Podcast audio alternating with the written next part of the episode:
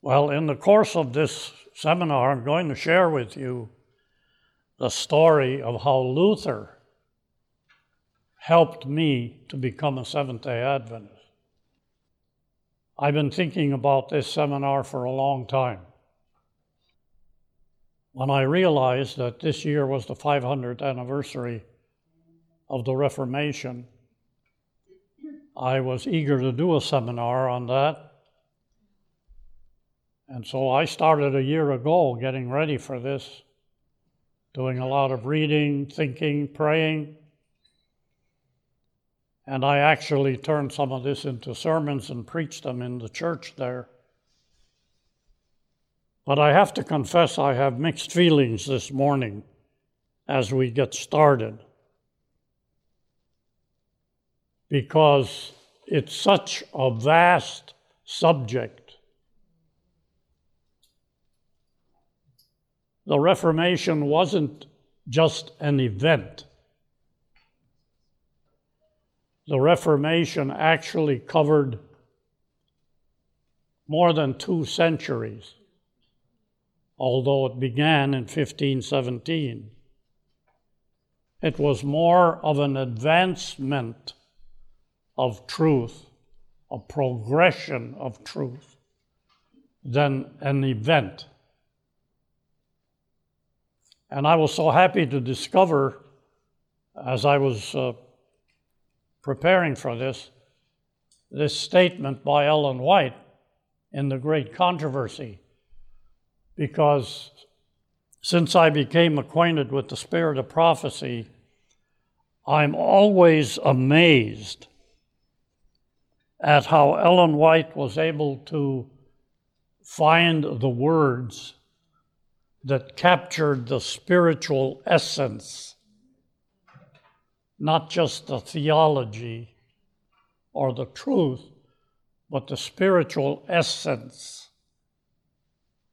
And she certainly did it in this statement. Listen, at Wittenberg, a light was kindled, whose rays should extend to the uttermost parts of the earth, and which was to increase in brightness to the close of time.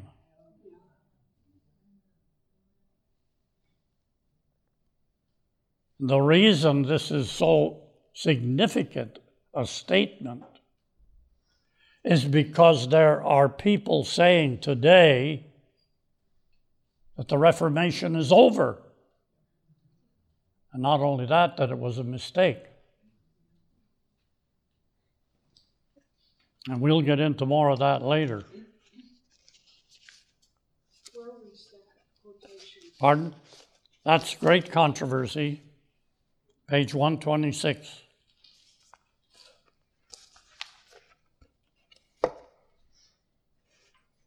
And by the way, I would recommend highly this book, The Reformation and the Advent Movement, by W.L. Emerson. I don't know this person.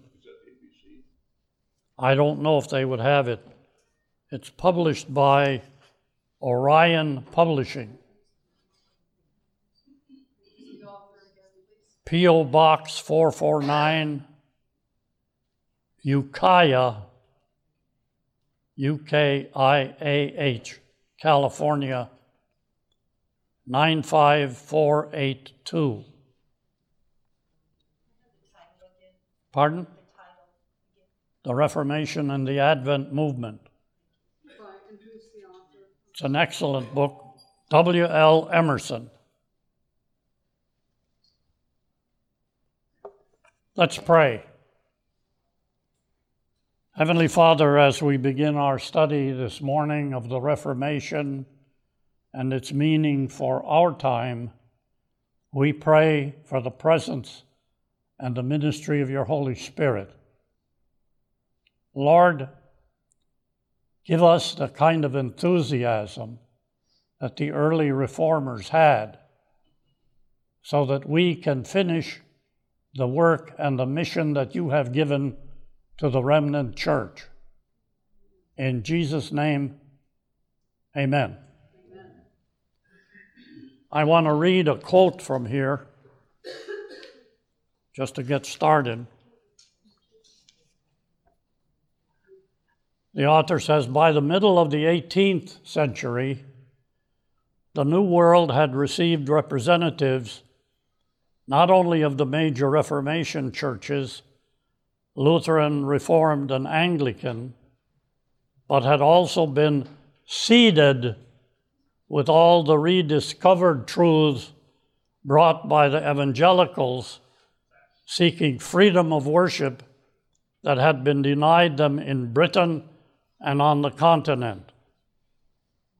At the time America became independent, says A.M. Schlesinger in his book, The Birth of the Nation, quote, America presented the greatest diversity of beliefs of any land on earth. The reason, he said, was not far to seek. From the beginning of the 16th century to the middle of the 17th, the old world had been rent with theological dissension and the vast transatlantic continent offered a natural refuge for the persecuted minorities. To the careful, he's talking about this continent here.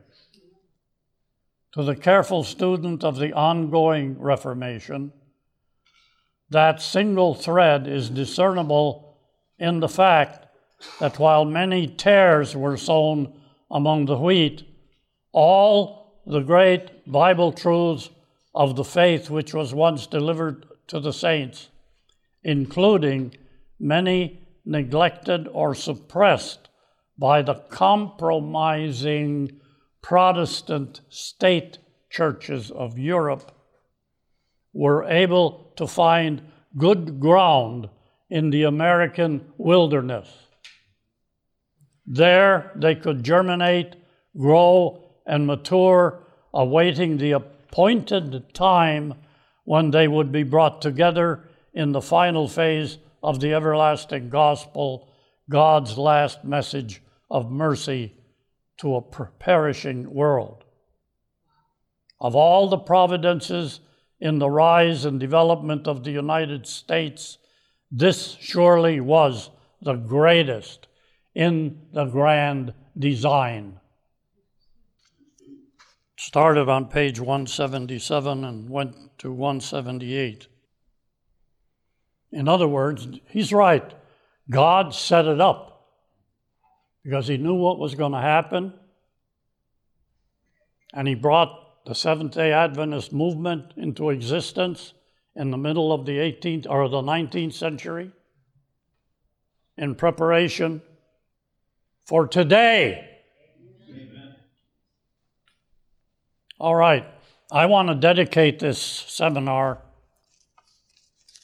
to the late Dr. Walter J. Kukkonen, Lutheran theologian and my spiritual mentor and friend. He was my Elihu who said to Job in Job 33, verse 8, and 34, verse 3, Elihu said to Job, Surely you have spoken in my ears,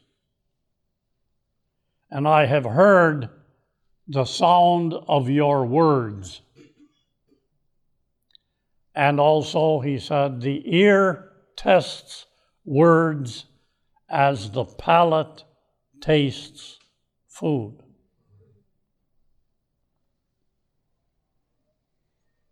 When I was in the midst of my spiritual crisis back in the late 60s, he had been my Lutheran seminary professor, and I needed some spiritual counseling and help. So I called him up and I briefly explained what was happening, and he said, Come on down and visit And so I drove down to Homewood, Illinois, which is right near Chicago, and I spent two days with him explaining to him what was happening. My wife had become a Seventh day Adventist, my ministry was falling apart. I didn't know what to do. He sat and listened to me for two days. He didn't say a word, and his eyes never left my face. When I was finished, I had nothing more to say. I just stopped talking and I waited. What I was expecting, I did not hear. I expected this Lutheran theologian to tell me, watch out for those people, they're a bunch of heretics. They're a sect. Not what I heard. I waited. Finally, he said, Ray, you need to ask God what He's trying to say to you.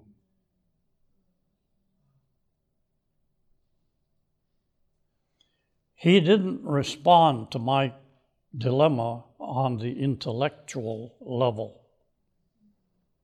He responded on the spiritual level, on the level of the heart. He was a true spiritual friend and continued to be my friend until he died just a couple of years ago.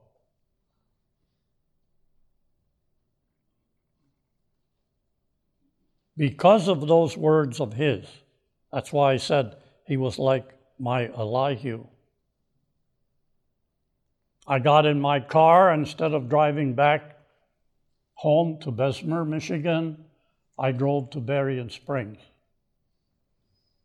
I had a Volkswagen camper that I was driving at that time, and I parked in the seminary parking lot. Nobody know, knew who I was. I went in and I, I just wanted to meet some people and get kind of a flavor. I spent a day there, talked to a few of the seminary professors, and I drove home and the story began to unfold. I'll share bits and pieces as we go along. But I want to dedicate this to Dr. Walter Kukkonen. Because without his words, which I believe God gave him to say to me, he spoke on the level where my need was the greatest. And those words of his, in effect, gave me the freedom, virtually the permission, because he was my respected professor, to pursue this and find out what's really going on. Is God trying to say something to me? And as the whole process developed, I began to realize that because I wouldn't listen to my wife, I had to do this on my own. Uh, you can understand that. I had a lot of people to answer to. And I knew that eventually you know, people would say, oh, he just became an Adventist because his wife did it, see. But he opened the way. And I thank God for it. And when my, my last conversation with him two years ago was over the phone, I called him. He was living in Minneapolis by that time. I called him to see how he was doing, and we had a long conversation. And at the end of the conversation, he said, Ray, I have concluded that this, he was speaking of the Evangelical Lutheran Church in America that he was a part of. I have concluded that this is a Christless church. And we hung up, and can you imagine how I was thinking? I've got to go down to Minneapolis and sit at his feet again and find out what he meant by that. So I was making plans to do it. I called him on a Sunday, the following Thursday morning, early. His son called me and he said, My dad died this morning. And he said, He told me he wants you to preach at his funeral. Wow! I had two days to prepare, and my wife and I drove down to DeKalb, Illinois for his funeral here in a big church, Lutheran church. I had a congregation of Lutheran people, Seventh day Adventist, preacher, and I told him what he had said over the phone.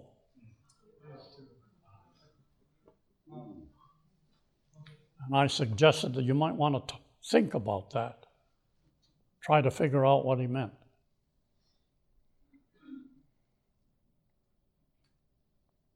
Well, if the church that he was a part of, which was the tradition of the Reformation, going back to Luther,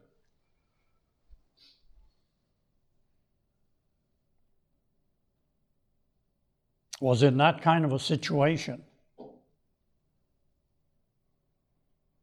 How did that happen? The, the reason it has happened is because sola scriptura has been abandoned by a lot of Protestantism. It's been going on for decades.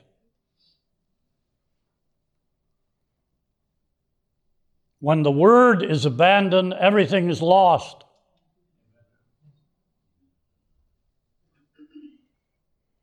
Ellen White wrote, God will have, will have a people upon the earth to maintain the Bible and the Bible only as the standard of all doctrines and the basis of all reforms, changes. She goes on the opinions of learned men, the deductions of science, the decrees or decisions of ecclesiastical councils, as numerous and discordant are the churches which they represent. The voice of the majority, not one nor all of these, should be regarded as evidence for or against any point of religious faith.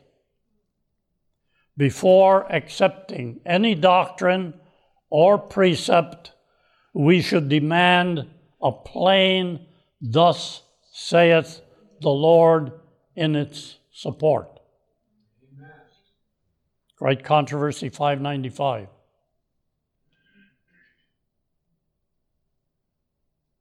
Those kind of words rang bells in me. And John 1 5 says, The light shines in the darkness, and the darkness has not overcome it.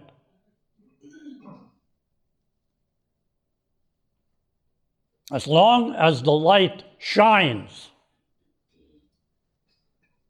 the darkness does not and cannot overcome it. If you turn the light on in a pitch dark room, it's what I had to do when I came in here. The darkness is dispelled. But what happens if you turn the light out? It's dark again. Back in the 1960s, I was attending a meeting of Lutheran pastors in the Upper Peninsula, and one of the subjects that was being discussed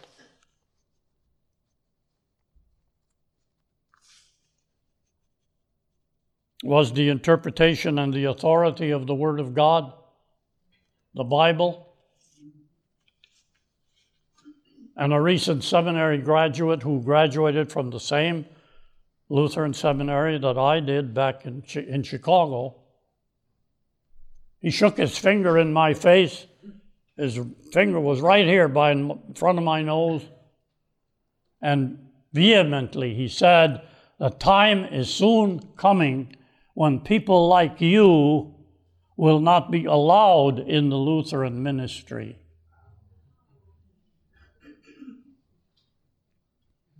Now, that event, together with, with the Vacation Bible School materials for the Lutheran church that we were a part of that year, uh, which was, uh, by the way, on evolution, not creation. My wife was the, was the VBS superintendent for that summer, and she ordered the materials. When they came, she unpacked them and went through them, and she came to my, to my study and she said, We can't teach this. And I said, Why not? She said, It's evolution, it's not creation. So I looked at it, sure enough, and I shipped it all back and sent a letter and told them why to the publisher. And that very same summer, the local Seventh day Adventist church VBS material was on creation. And the lady that had become my wife's friend by then, Bertha Bigford, shared that with my wife and she, talked, she showed it to me. It was, it was beautiful, it was on creation. Imagine that. Coincidence? No. You got to be kidding.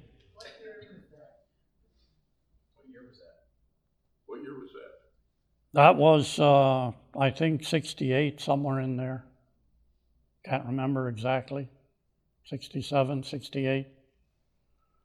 Now, what this illustrates is that the authority of the Word of God, the Bible, is still the central issue for the Christian church. Just like it was 500 years ago in the 16th century. Same issue. Listen to this. One of my Lutheran friends, we still see each other. I usually stop at their, we usually stop at their place on our way home from camp meeting. He sent me the latest biography of Luther. It's titled Martin Luther, Visionary Reformer. The author's name is Scott H. Hendrix. H E N D R I X. It was published in 2015. I'm going to quote what he says on page 133.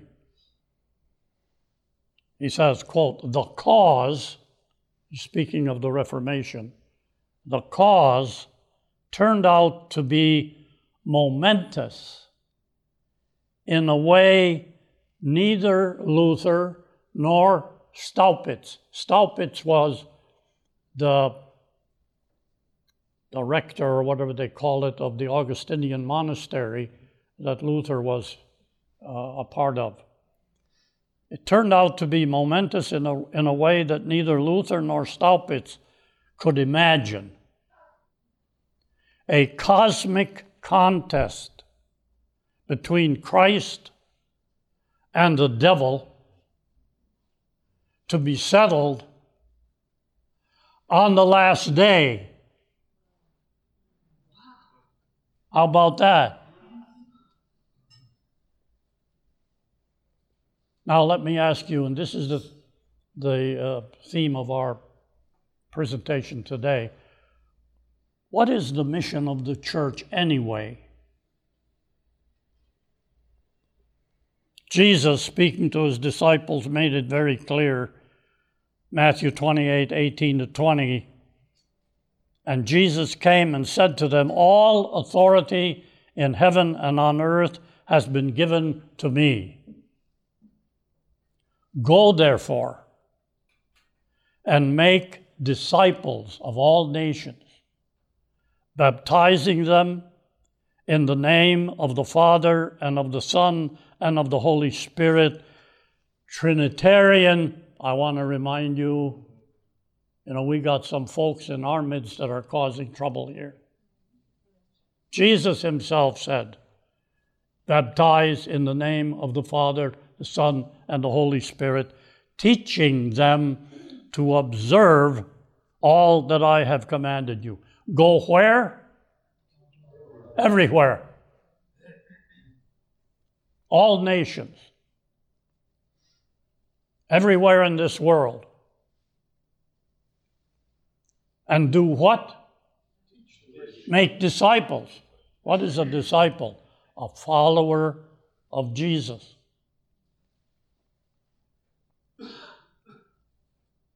How? How to make disciples? Teaching and baptizing. Teaching what? Everything he has commanded.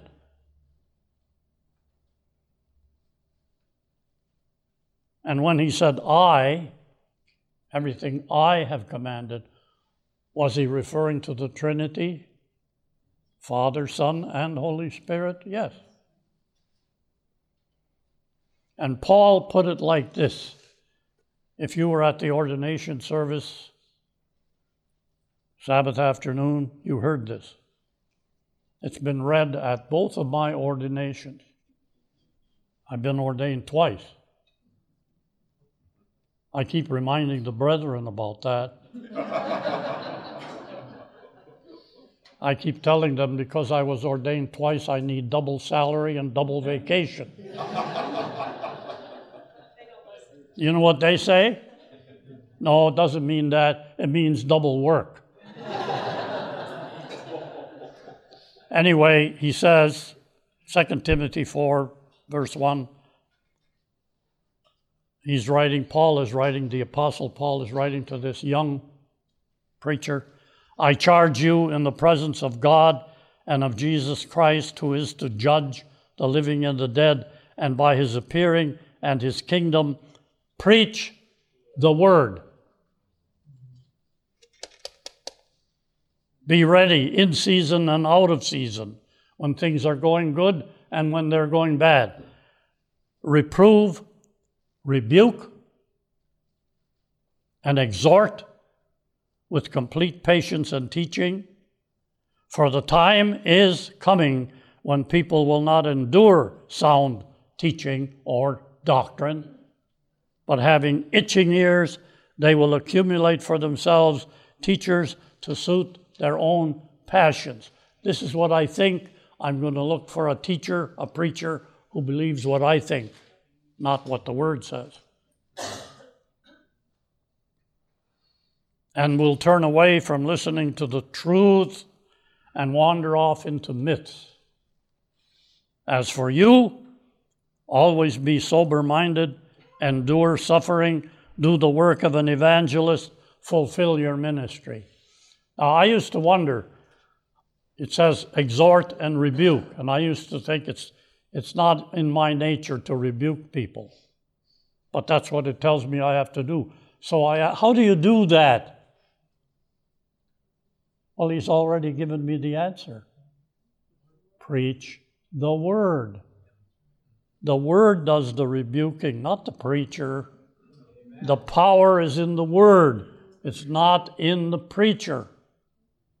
The preacher's job is simply to be faithful to the word and let the word do its work.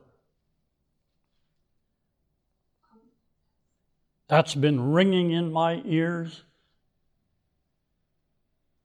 since my first ordination. The power is in the Word. Preach the Word.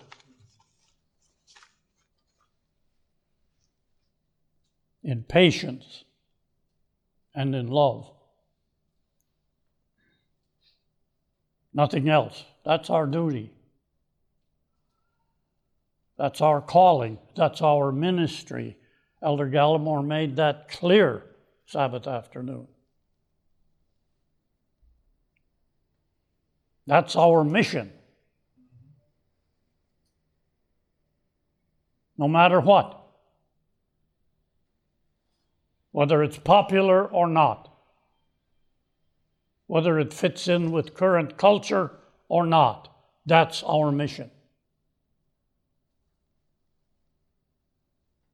And to do it consistently, without deviation, without compromise of biblical principles for the sake of peace?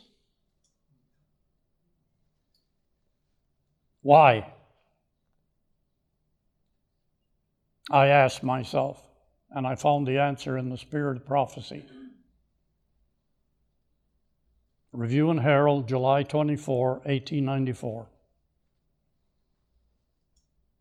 That's our mission because, as she says, we, quote, must. That's an imperative. No choice. Got to do it. Because we must often proclaim a message that is directly in opposition to the people's sins, prejudices, and customs. You can substitute the word culture of the times.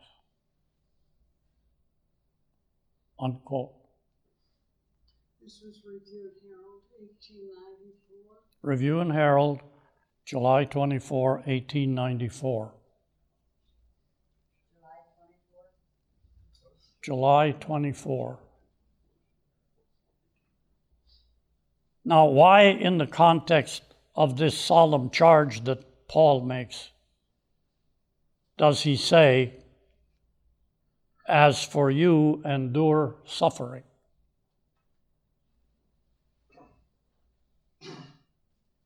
It's because there's a price to pay for faithfulness to God's Word. And we have to be as willing as the reformers of the 16th century were to pay that price.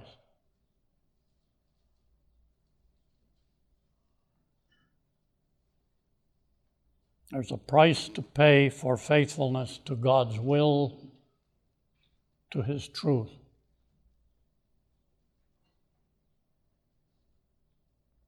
Ellen White says it is, quote, too costly to make peace with the world by giving up the principles of truth.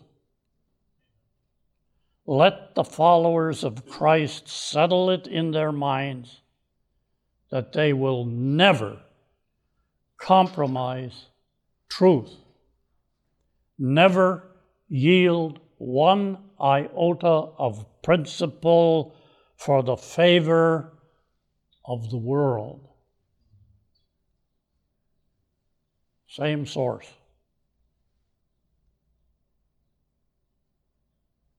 You see, friends, compromising the word is not the way to finish the work.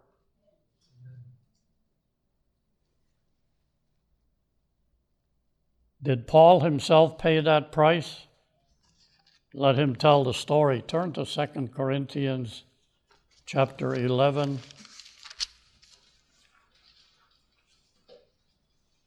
Starting with verse 24. First, 2 Corinthians 11 24. He says, Five times I received at the hands of the Jews the forty lashes less one. Three times I was beaten with rods.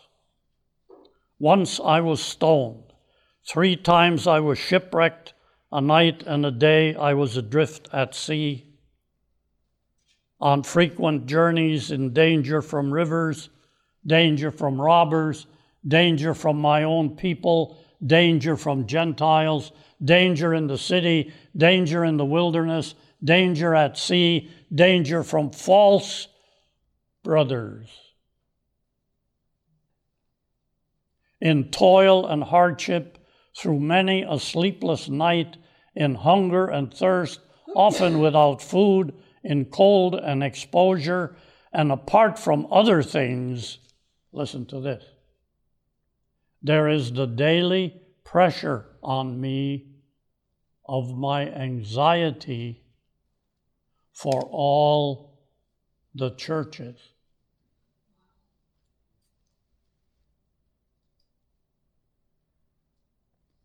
Now, as we look at the mission of the church, and what I, there's an awful lot that we could talk about, but we can't do it in one week, five hours.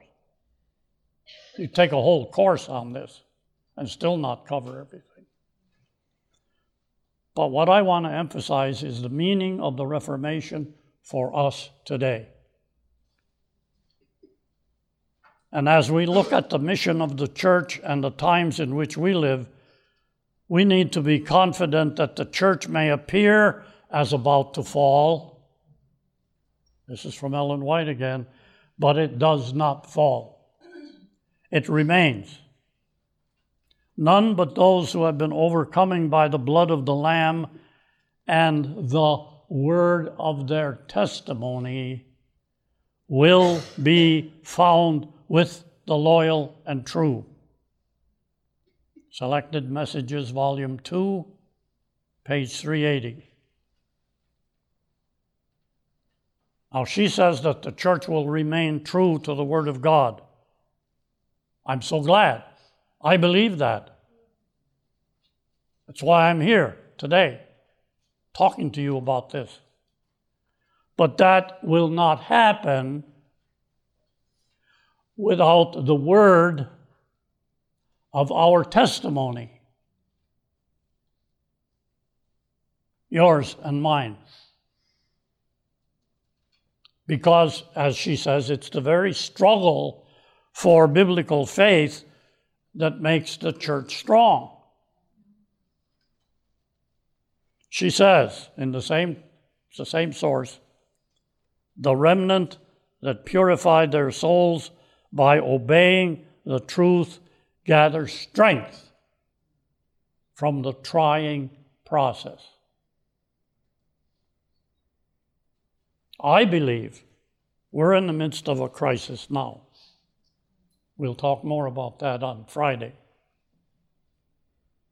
We're in the midst of a crisis now. But I believe that God is testing his remnant church. I, I believe He's allowing us to go through this difficult crisis to do exactly what she says.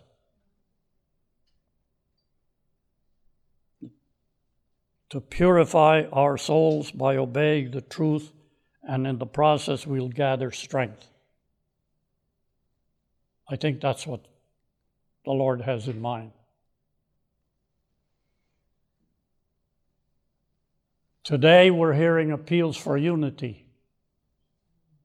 Almost every denominational publication that you pick up has articles about unity. And we all know that unity is essential in order to finish the mission that we have been given. Now, let me borrow a metaphor. Uh, it comes from a statement that was made by one of our major church administrators.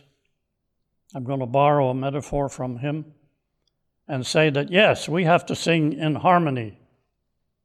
That is to say, in agreeing in thought and action.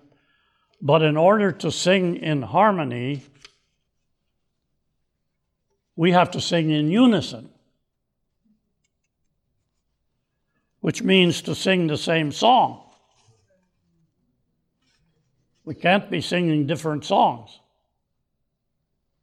with the same sound and the same pitch, with our eyes fixed on the director, capital D, and on the score as it was written, composed. One of, the, one of the problems I have with a lot of contemporary, even church music, is that the performers change the music. It doesn't sound like what the author or the composer wrote. You understand what I'm saying? I hear it and I say, that doesn't sound like, you know, what the author wrote, composed. You see, no choir can sing in harmony or in unison apart from unity if each member of the choir or segment, such as the tenors or the sopranos, does not sing the same music.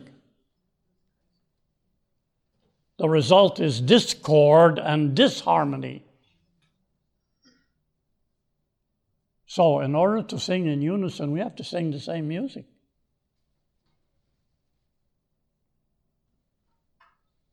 Now, any student of the Reformation knows that Martin Luther was heavily influenced by the letters of Paul, especially Romans and Galatians.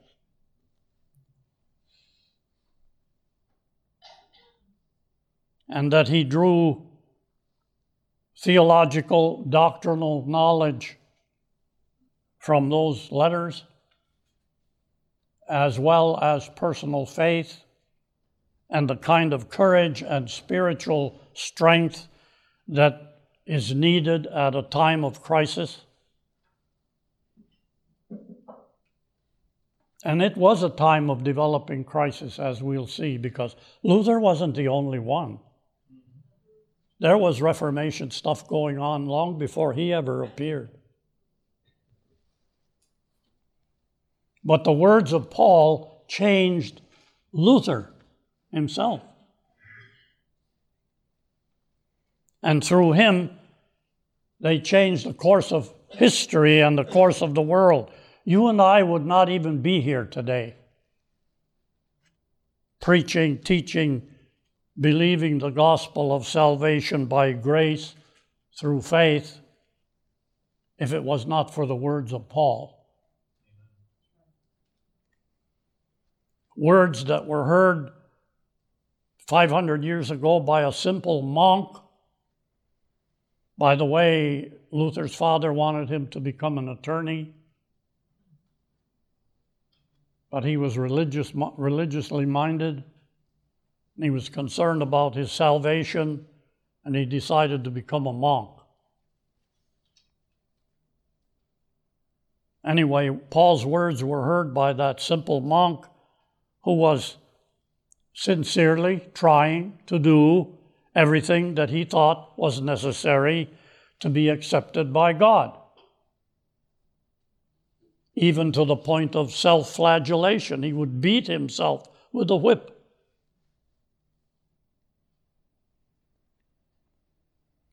But his efforts didn't satisfy.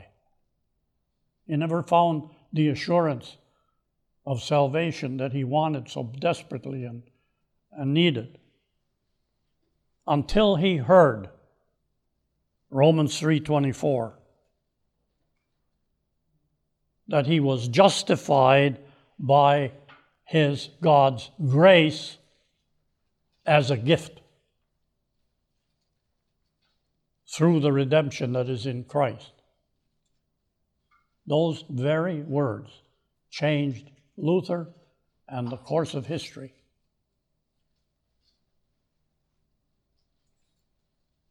In Latin, it's called sola gratia, by grace alone.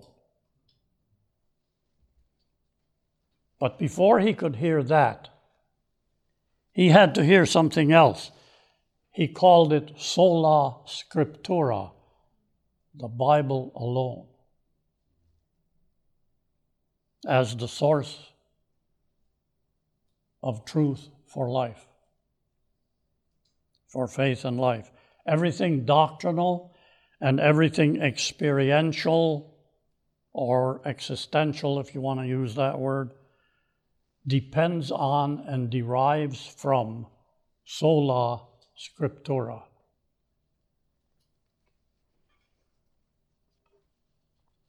But the medieval church never accepted that, insisting that the traditions and the power of the bishops were equal to, if not preeminent, to Scripture. In other words, the authority of the church was gradually being raised above that of the Word of God.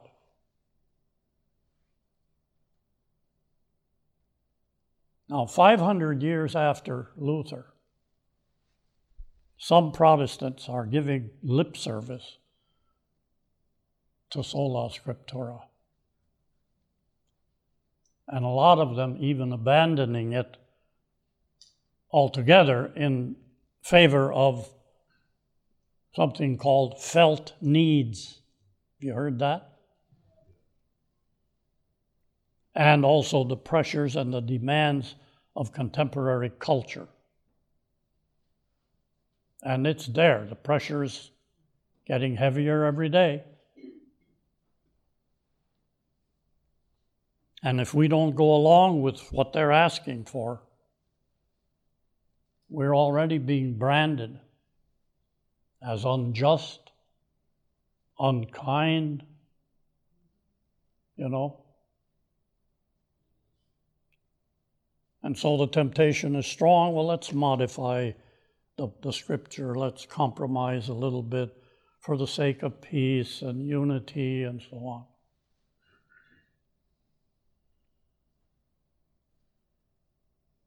And that has culminated in a recent, I don't know whether I mentioned this or not, a Lutheran World Federation and Vatican declaration that the Reformation was the mistake and only the opinion of one man, and that it's over. Yeah. Of course. It's inevitable. If you abandon sola scriptura, forget the Reformation.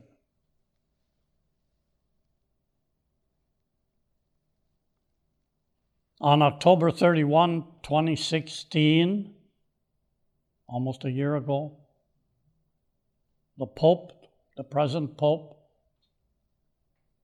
and the Archbishop of the Lutheran Church of Sweden conducted a joint service in a Lutheran cathedral in Sweden. That would have been unthinkable 50 years ago.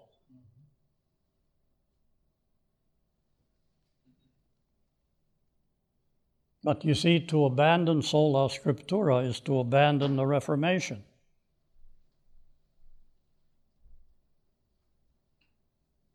And I, I, am wondering all along is that what Professor Kukkonen is that why he said the ELCA is a Christless church?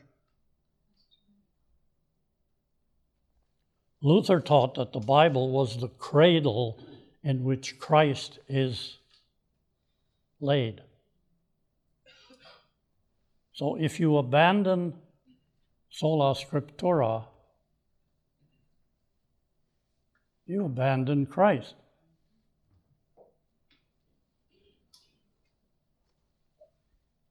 How do, how do you identify the Christ you believe in and worship if it's not the Christ of Scripture?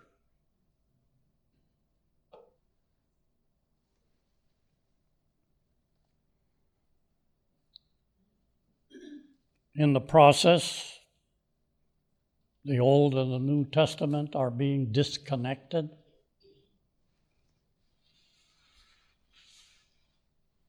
The law is being disconnected from the gospel. I can hear it when I listen to radio preachers.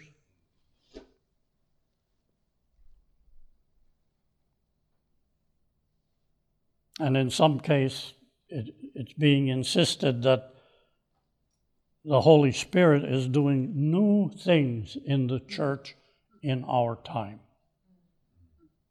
Have you heard that?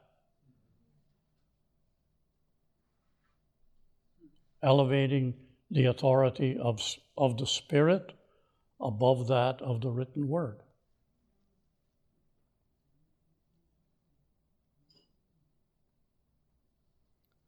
Part of our mission as Seventh day Adventists is to draw attention once again to Paul's and Luther's reverence for and reliance upon the Scriptures.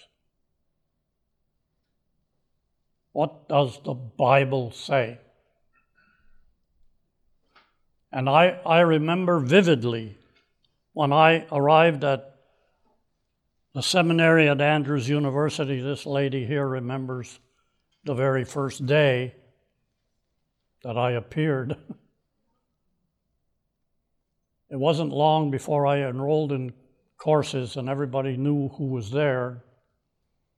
I was invited to attend on Wednesday evenings with a group of professors, a special gathering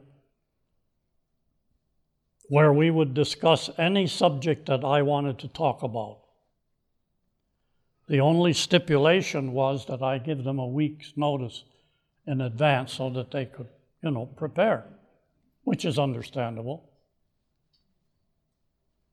And I remember distinctly who was there Dr. W.G.C. Murdoch, the dean that you worked for, Dr. Tom Blincoe, who was chair of the theology department, Dr. Wilbur Alexander, who was chair of the church and ministry department, Dr. C. Mervyn Maxwell, professor of church history, Dr. Hans LaRondelle, theologian. There may be one or two others, I can't remember their names. So that's what we did every Wednesday night. It was marvelous because no matter what the subject was, let's open the Bible. Let's see what the Bible says. What does the Bible say? And it was masterfully done, and it hit me right here and right here. Because I was desperate to know the truth. You know, my personal question always was Was my wife really being deceived? I couldn't believe that either because she was a lifelong, faithful lover of Scripture.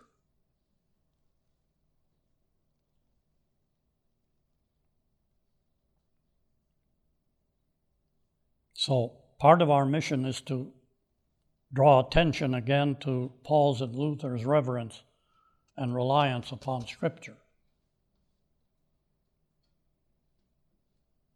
And Paul begins Romans by calling attention, chapter 1, verse 2, to the Holy Scriptures.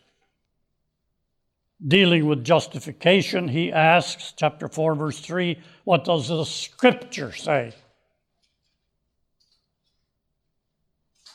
In chapter 9, verse 6, he calls Scripture the Word of God, in making clear that there's no distinction between Jew and Greek. With regard to salvation, he says, chapter 10, verse 11, the Scripture says, everyone who believes in him will not be put to shame. It's in the Scriptures, he says, that we find hope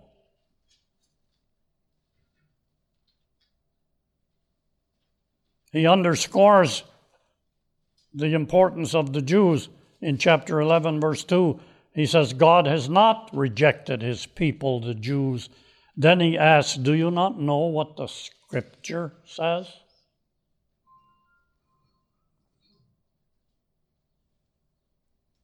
Chapter 15, verse 4 Whatever was written in former days was written for our instruction that through endurance and through the encouragement of the scriptures, we might have hope. Imagine the impact that passages like that had on Luther, who was struggling to find the way of salvation. And when it came to the authority that he claimed for the preaching of the gospel of the death and resurrection of Jesus, Paul said unequivocally in 1 Corinthians 15 3 and 4 that it was in accordance with the scriptures.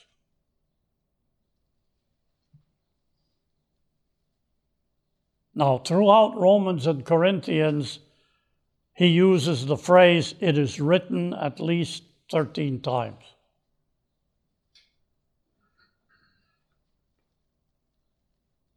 And whether Paul speaks about his development of the truth, doctrine, by the way, they mean the same thing. Some people say, don't preach doctrine, just tell me about Jesus. Well, you can't do that without talking about doctrine. The minute you mention the name Jesus Christ, you're talking about truth, doctrine. It's ridiculous, you know, to say don't tell, don't talk about doctrine. So whether he talks about his development of the truth or the development of his own theological thought or whether he's addressing issues in the early church, his reference always is to the scriptures. What does the Bible say? Now, contrast that today with trying to convince the church, the people of the church, that the Bible doesn't really say what it says.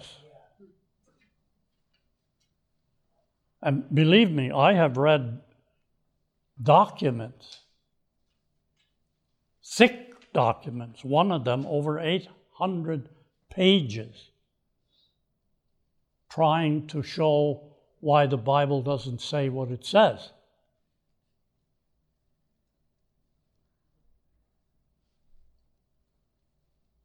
If I had listened to that kind of argument back in the 70s, I wouldn't be here today. I would have fled from Andrews you know, in horror.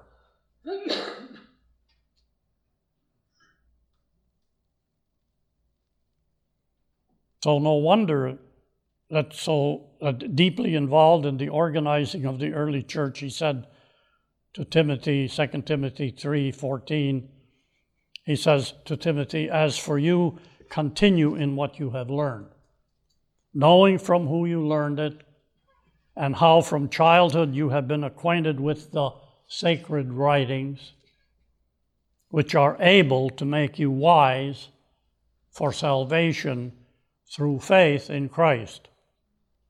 All Scripture is breathed out or inspired by God and profitable for teaching, for reproof, for correction, why correction? Because if you're going in the wrong direction, you need to have your, your you need to be rerouted. So you get the correction from the scriptures. And for training in righteousness, that the man or messenger of God may be competent, equipped for every good work. So Paul was the example for those like Timothy and Titus and later Luther, who would take his place as spiritual leaders in the church. And it's on the basis of Scripture alone that both the qualifications for ministry and how the Spirit empowered equipping for ministry is revealed and accomplished.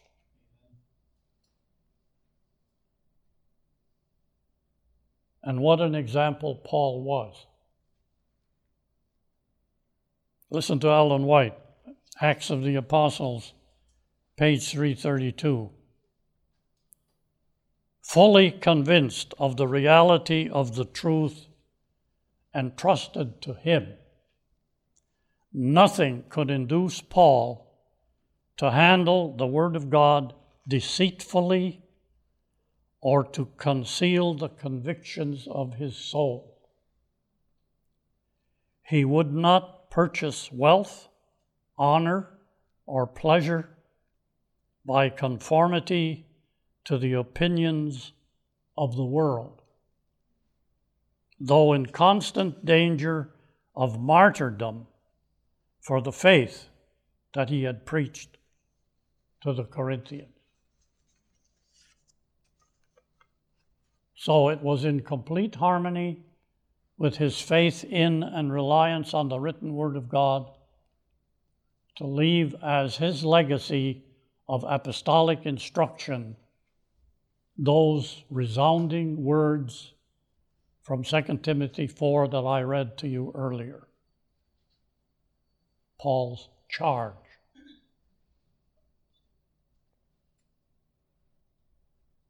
Now, we are stewards of the mysteries of God. That's what the Bible tells us. And a steward is somebody who takes care of. And so, as stewards of the mysteries of God, it is our duty to pay close attention to Paul's charge to Timothy in 1 Timothy 6:20 when he tells him to guard the deposit. That is to say, the word the doctrine, the truth that has been entrusted to us. What an awesome responsibility. First Timothy 1 Timothy 6:20. We not only have the responsibility to preach the word, but we have the awesome responsibility to guard it protect it. Because he has entrusted it to his people. Now, concerning truth itself, Ellen White says, this is in early writings, page 96. She says, truth, quote, is straight plain, clear, and stands out boldly in its own defense. By the way, when I have read the history of the Adventist movement and read the story of the early pioneers, how they started coming together out of many different Protestant backgrounds to study the Bible, and eventually, they are the ones that came up with the basic doctrinal or truth structure that forms the basis of Adventism today. I was struck by the fact that there was not one PhD among them. They were all lay people like you. And it was the Holy Spirit that brought their minds together as they prayed over the Bible and studied the Bible that they came to these convictions. Now, I certainly believe that there's a place for academic training and graduate degrees. But let's not pat ourselves on the back.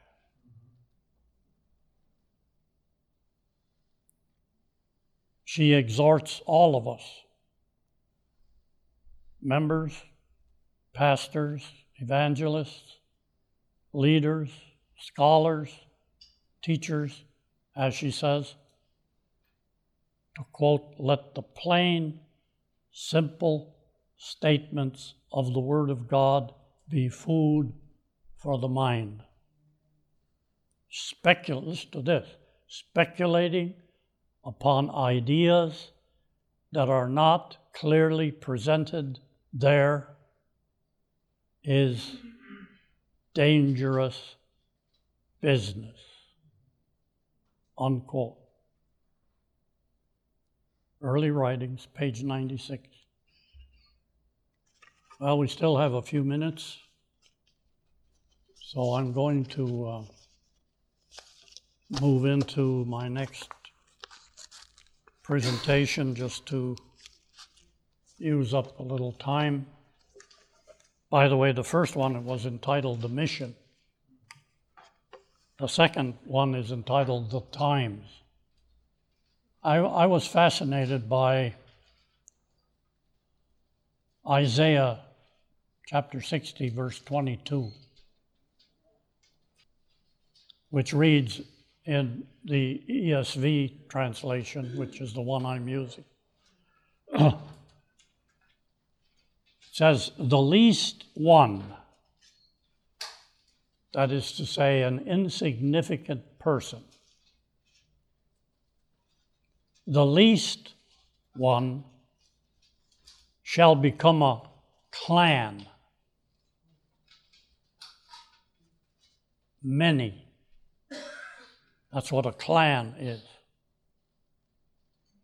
And the smallest one, a mighty nation,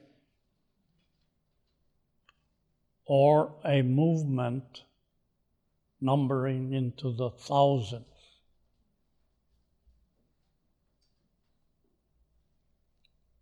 my wife and I are amazed by the fact that since we became Adventists, uh, don't misunderstand what I'm saying. But during that time, the membership in this church has more than doubled. Fantastic. Worldwide growth. Which, by the way, is not reported anywhere that I've been able to see in the religious news of the world. It's not reported,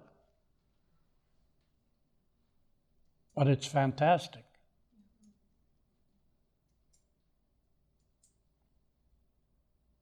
Anyway, the verse ends I am the Lord. In its time, I will hasten it. when one becomes a clan, the smallest one a mighty nation, or a movement that numbers into the thousands or millions. I am the Lord. In its time, I will hasten it. Here in one verse, the Holy Spirit, the inspiration of the Holy Spirit allows us a little insight regarding God's choice of the right time and the right man or persons, because there were many, to make such a powerful impact on the world back in the 16th, uh, 16th century that it has been felt up to our own time. Did you know that it was because of the Reformation that a lot of these, a lot of religious people moved to this continent in order to get away from persecution, and out of that milieu grew the ideas and the people that founded this nation and created the Constitution of the United States, which guarantees religious liberty.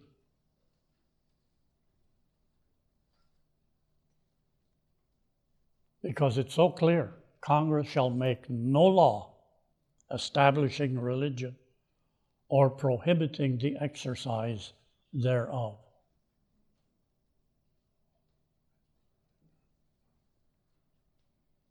Now, why did God choose the period in world history that we call the Middle Ages or the Dark Ages and the medieval period for that great event.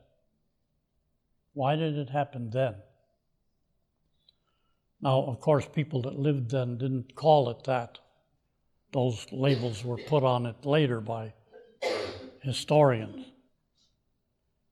And why did he choose the man whose name was Martin Luther to light the flame. So, tomorrow we're going to start looking into that, see if we can find some answers to those questions. Why the time and why the man?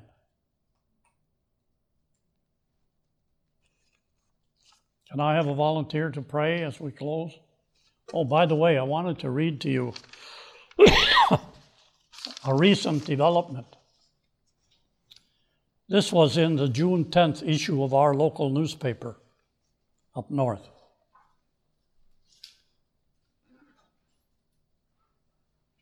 The Reverend Katherine A. Finegan of Marquette was elected May 23 to a six year term as Bishop of the Northern Great Lakes Synod of the Evangelical Lutheran Church in America. The election was held during the Synod Assembly May 21 23 at Messiah Lutheran Church on Northern Michigan University. Finegan will be installed as the Synod's fourth bishop on October 21 at St. Peter Catholic Cathedral in Marquette.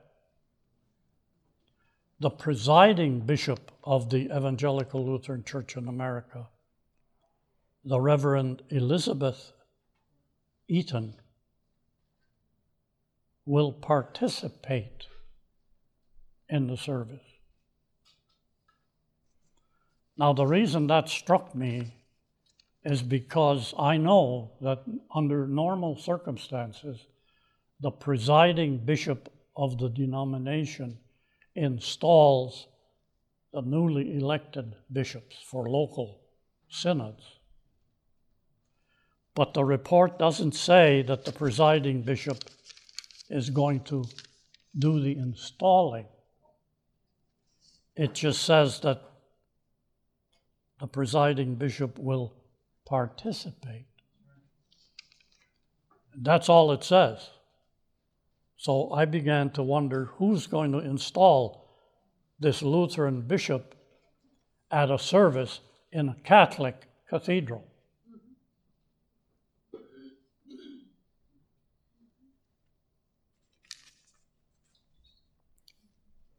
Let me tell you, this is one way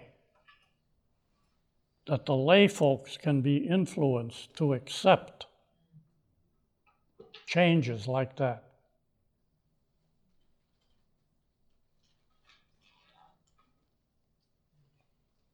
A lot of Lutheran lay folks like you have no idea. I know because I talk to them what's going on in their own church or the significance or meaning of it.